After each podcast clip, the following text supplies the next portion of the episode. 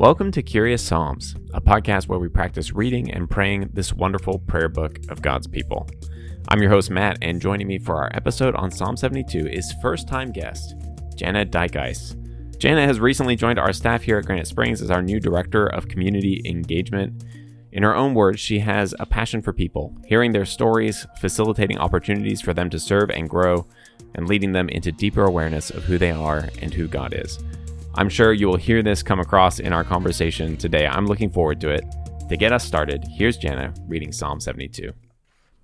Endow the king with your justice, O God, the royal son with your righteousness.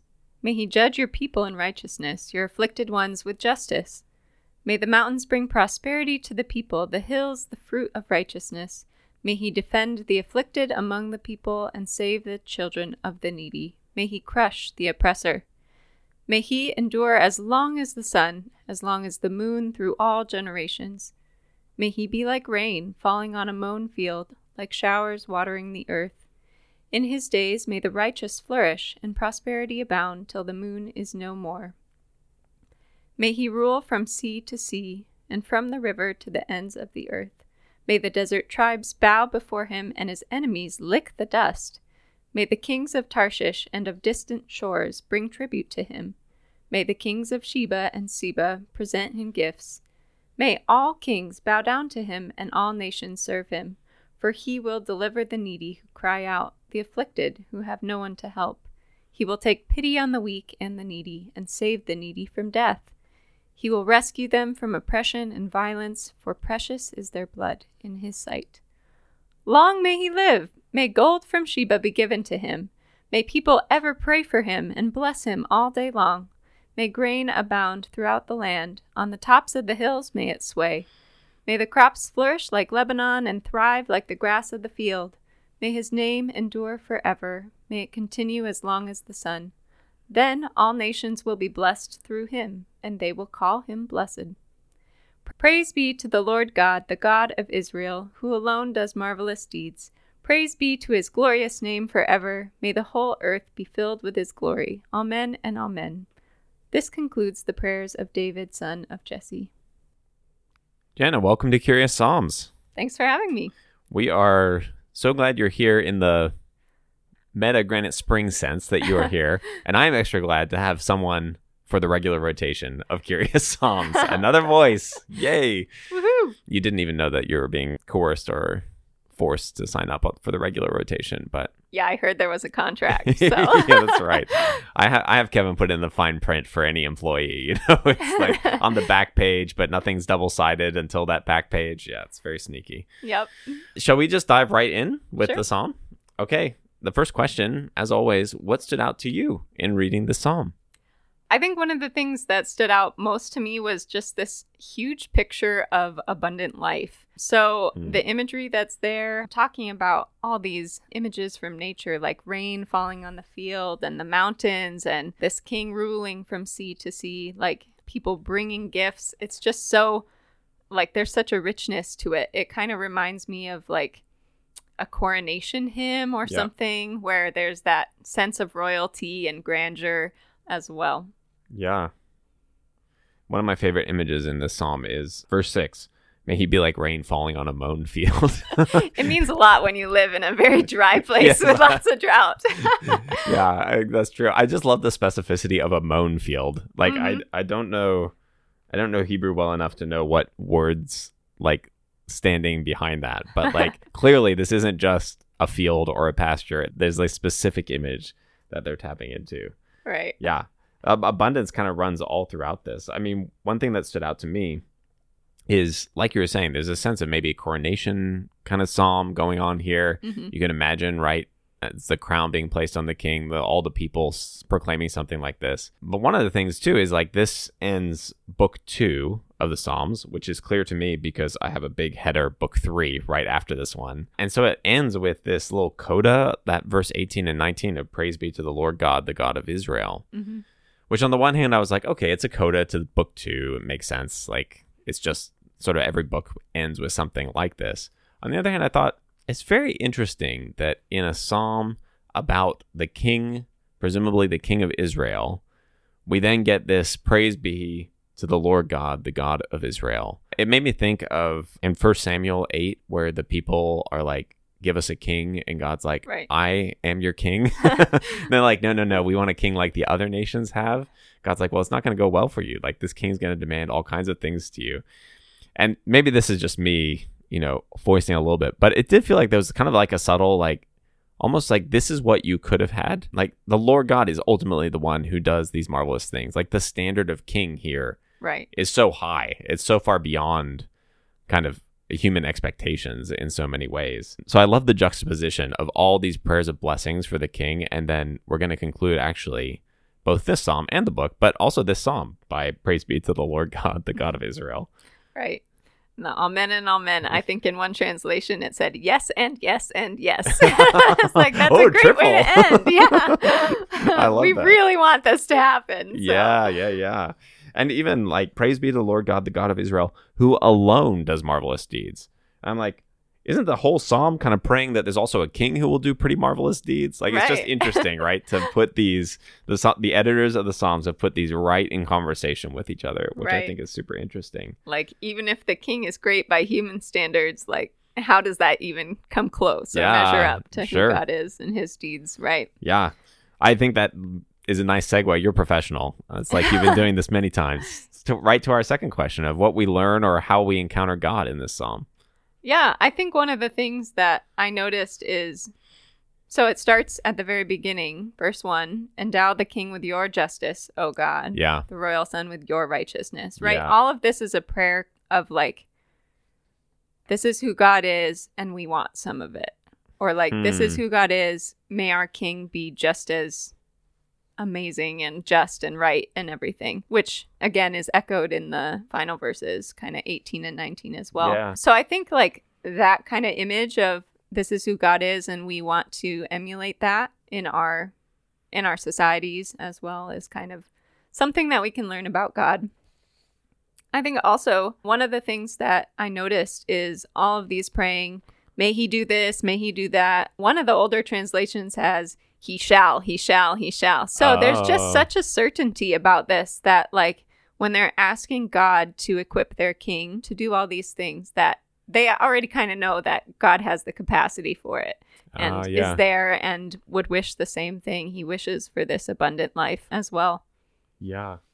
I love that. There's yeah, because we can use we can use blessing language or like this kind of prayer language and it can be a little bit wishy-washy, almost like we're hedging sometimes, right? In English, I think. So it's helpful to bring out I think the confidence of the psalm as it's may may this be true, may this be true, but it's it's said with an expectation Yeah, that it will be. right. I definitely find myself praying that way sometimes like, God, if it's your will, maybe can you do this? Yeah, but yeah. if not, that's fine too. Yeah, and I think that really leaning into that and believing that God is who he says he is and can and can accomplish these things that are in line with his purposes. I think that's just a huge step of faith and trust that I wish I I was better at. So well, the psalms I guess are helping us on our way, right? right. I think it's true for just about anyone maybe listening. Mhm. You know, I was I was also thinking about kind of the the nature of the language here that it is blessing, it's anticipatory, Mhm. and then I was also thinking in terms of this question that over and over the hopes for this are dashed. Mm. Like there is not a king of Israel of whom these words would have been prayed who lived up to them perfectly right. you know and i mean it, it goes to the point of just like just naturally it's impossible may or in his days may the righteous flourish and prosperity abound till the moon is no more like for all times forever and ever uh, may he endure as long as the sun as long as the moon through all generations like Mhm. there's some sense in which obviously there's no human who can live up to this Right. just the the capacity of this psalm which i think then points us it points us forward it points us to god Right. the end of the psalm explicitly, I think, is helping us maybe make that shift. But then it also points us to Jesus, I think, Mhm. of what that here is a king. This becomes a description, uh, not just of one people group of one nation describing what they hope their kingdom, what their government looks like, but it becomes a description of God's kingdom where Jesus becomes the king, whose days, in fact, are as long as the sun, as long as the moon through all generations because of his resurrection. So I think there's this way. I, w- I was curious. I looked. This psalm is not used anywhere in the New Testament. It's not quoted. Uh, Mhm. It kind of reading it, I'm like, this is feels like a slam dunk New Testament Yeah. New Testament psalm, but it's not actually picked up explicitly anywhere.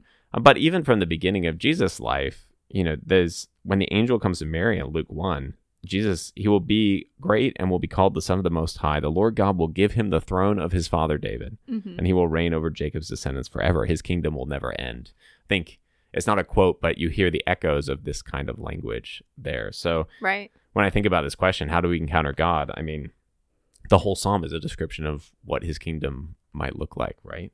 Yeah. I definitely noticed that a lot of the language was similar to some of those Old Testament Yeah, yeah. prophecies like Isaiah 9 Yes, or right. Uh-huh. Isaiah 60, 61, 62 of just like Jesus will come, he will be a light. People Mhm. walking in darkness have seen this, right? There's just such a contrast like you were talking of the brokenness of our world that this will never come true and then the person, the actual human and God that this will be fulfilled through, which is Jesus. So, And the emphasis on the afflicted, the oppressed, the children of the needy. Like it's just when you think of Jesus' care for the lowly and God's mm-hmm. care for the lowly, it's not unique to Jesus in particularly, but you have this, yeah, it's just like, th- and you read it and it's like, this is the kind of kingdom you want to live in. right? right? Like that's too. Like it's actually going back to your first comment. Like the kingdom, the kingdom that God envisions is also the exact kind of kingdom we would want to live in. Like it's images of rich abundance. It's not austere. It's not you know like the gifts are bringing being brought in from the nations. Like it's just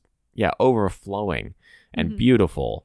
And sometimes I think it could be tempting to think that you know if I really if I really let God be king, things would get miserable quickly.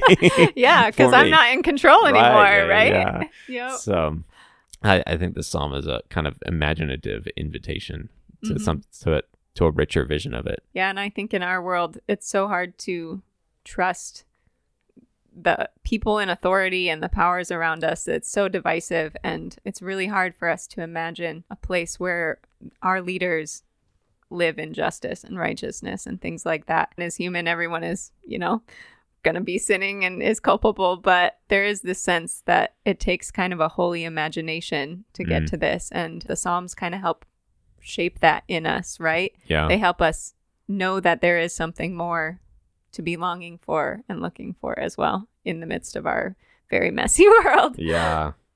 Well, that's another seamless transition, Jana. I'm gonna I'm gonna give you hosting duties here soon because our third question: How does this psalm help us to pray? You've maybe begin to offer the kind of initial thought about it, but tell Right. tell us more. I think one of the things that first popped into my mind when I was reading this and thinking about prayer is the Lord's Prayer. Yeah. So the line, especially where it says, Your kingdom come on earth as it is in heaven, it's just Mm. very much, these are words that have been spoken throughout the church for ages, right? And we get to join in that and say, okay, what does that actually look like? I know when I pray, pray that sometimes I'm also thinking about what I'm going to have for lunch later, you know, on a Sunday morning. But when we really dive into it and we say, okay, we want God's kingdom to come. Jesus talks about his kingdom all through the New Testament. That's one of his main themes in his parables and everything, just trying to help shape again that holy imagination of his people, saying, This is what the kingdom is like. This is what it looks like. This is what it should be. Not what you're experiencing right now. This is where we're going. And then, even all the way to Revelation of these pictures of a new heaven and a new earth, and probably rain on mown fields and Yeah, everything yeah, right. too, right? So that's where we're going. And, um, but we don't have to wait for that too. There's a sense where we are already living in the kingdom too. It's this already, but not yet, right? God's kingdom has come in part with Jesus coming, and we are living into that and get a piece of it now as we're waiting for it to be completely fulfilled. So, yeah, that's what came to my mind is that Mm. we can really lean into that when we pray, and this might be a concrete picture of what that might look like. Yeah. I'm really struck by what you're saying about living in the kingdom now Mm. because there's so much about this psalm that feels beyond Right. beyond our grasp. And like I think what does it look like to to recognize that God has put like that this kingdom is a current reality, Mhm. right? The the kingdom where yeah, the the afflicted are defended, the children of the needy are saved, where the oppressor is crushed. I Mhm. wonder if part of part of praying it also becomes a question of how can I participate and how can I be a part Right. of this kind of kingdom work that's Mm. not just simply for you know one day when jesus comes back and sets all things right right. so we can't wait for that day but how is that breaking into our current reality even i mean i think i'm talking to someone who loves the arts but I even think of, you know, as you imagine the treasures coming, how are those treasures spent? Well, you know, in beauty and Mhm. even the natural images, right, are deeply Right. beautiful images. So how can we participate kind of in the kingdom of, of what's happening here? And maybe that, that becomes a part of our prayer. Yeah.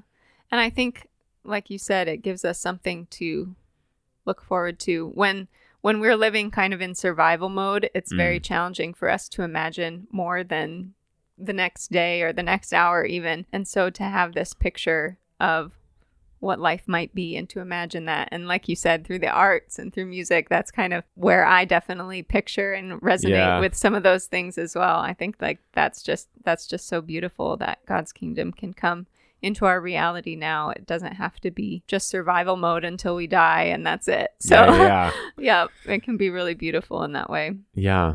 I want to loop back too to your comment because it's so funny. You talk about the Lord's Prayer, and that's exactly what I had on my notes too. Mhm. I had I'd noted down your kingdom come, and I think a couple of weeks ago, maybe in a prayer, the framing talked about this, and I'm sure I've talked about this maybe on the podcast before. But C.S. Lewis talked about this idea of festooning prayers. So uh, by which he meant, and he actually talks about doing this with the Lord's Prayer, where you take a line and then you unpack it with additional prayers. Mm. So your kingdom come, and then you begin to pray what that would look like, and then you'd move to the next line and continue on. Yeah. And as I read Psalm 72, I was like, this is just, I mean, it's asynchronous, it's out of time, but it feels like it's just festooning the prayer, Your kingdom come Right. on earth as it is in heaven. And you could pray that line, and then you could go and you could pray Psalm 72 as a way to unpack it. Yeah. And I think, too, for us to think, to pray this psalm in light of God's kingdom coming, and then to really think what this looks like. Because there's images here that are a little bit more foreign to us, right? Like, Mhm. uh,